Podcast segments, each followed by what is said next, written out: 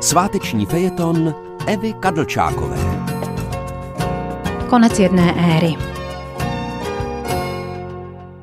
Napsal mi divák našeho ranního vysílání na internetu. Nebuďte tak smutná, Evo, všechno dobře dopadne. Ráda bych mu vzkázala, nejsem smutná, jsem stará. Povolili mi tváře a koutky se mi svezly dolů, vypadám jako francouzský buldoček. A znáte přece francouzské buldočky, mají pořád přinaštvaný ksicht. Jsou strašně rostomilí, což o stárnoucí ženě bohužel neplatí. Hold, konec jedné éry. Je zajímavé, jak se ty konce potkávají. Umřela moje jmenovkyně Eva Pilarová, žena jejíž hlas mě provázel dětstvím.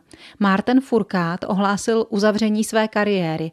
Světový biatlon přijde o dalšího borce po mém oblíbenci a vrstevníkovi Ole Einaru Bjerndálenovi, který ovšem setrval v závodním poli mnohem déle, až do svých 44 a tak nazbíral i mnohem víc titulů. A pak zbalil sebe i manželku Dariu Domračevovou a dali se do služeb čínské olympijské přípravy. Snad se Márten takovou cestou nevydá. Protože z Číny nikdy nevzešlo nic dobrého, chce se mi říci s ohledem na současnou nákazu koronavirem, ale to bych byla nespravedlivá. Čína dala světu například papír, hrnčířský kruh a jmenuje se po ní v angličtině porcelán. A mě odtud přilétla do života drahá kamarádka Suna která vypadá jako indiánka, chová se jako evropanka a toulá se po světě jako nomád. A když je doma, stará se o svou nemocnou maminku, ze stárnuvší básnířku. Moc spolu nevycházejí, jako skoro všechny matky s dcerami na celém světě. Svět je propojený, v některých tématech už dávno. Nicméně Suna se mi už delší dobu neozývá.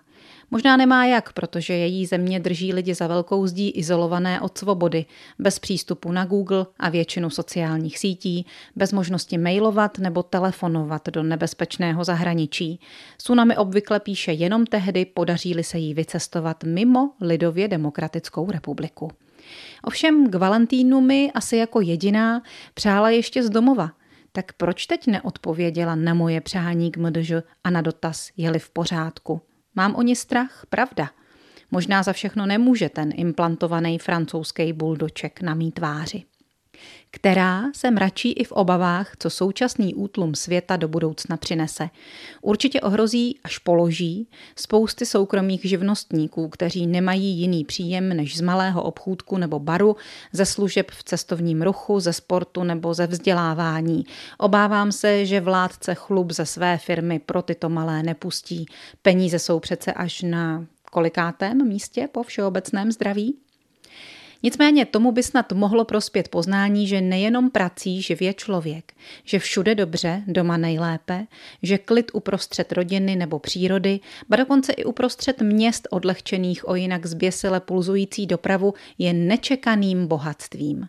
A že nedává smysl chtít všechno hned a teď a tady, například avokádovou pomazánku uprostřed českého středohoří, kde rostou šťavnatá jabka – a kde bychom nemuseli čekat, až nám přivezou kalhoty z Číny, kdybychom tu pěstovali nádherně blankitný len.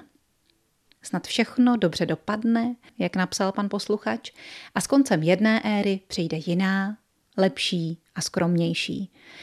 Ale sorry, můj léty zmačkaný obličej už to nespraví.